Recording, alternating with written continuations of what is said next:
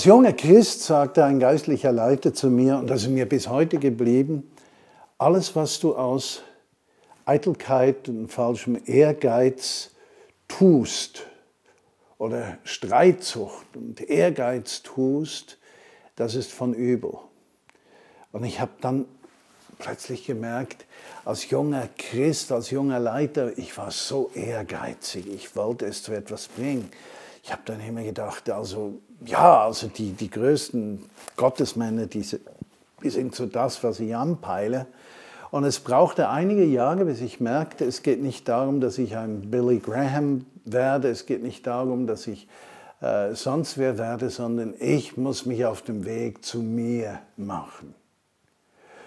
Und nicht aus Neid und Eifer auf andere gucke, um zu sehen, ob die besser oder schlechter sind als ich, sondern am Ende des Tages wird Jesus meinen Gehorsam, die Weichheit meines Herzens, meine Bereitschaft messen, mich zu verschenken, auch dort, wo es kein Mensch sieht.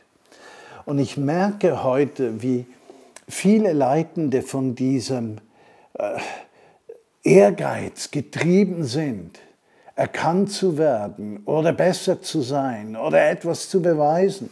Und meine Lieben, ich merke, das ist eine Sackgasse.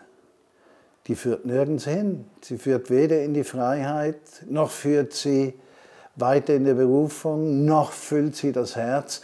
Am Ende dieses Weges ist nur Enttäuschung über andere Menschen und Enttäuschung über sich selbst. Und ich wünsche dir eines, satte Ermutigung.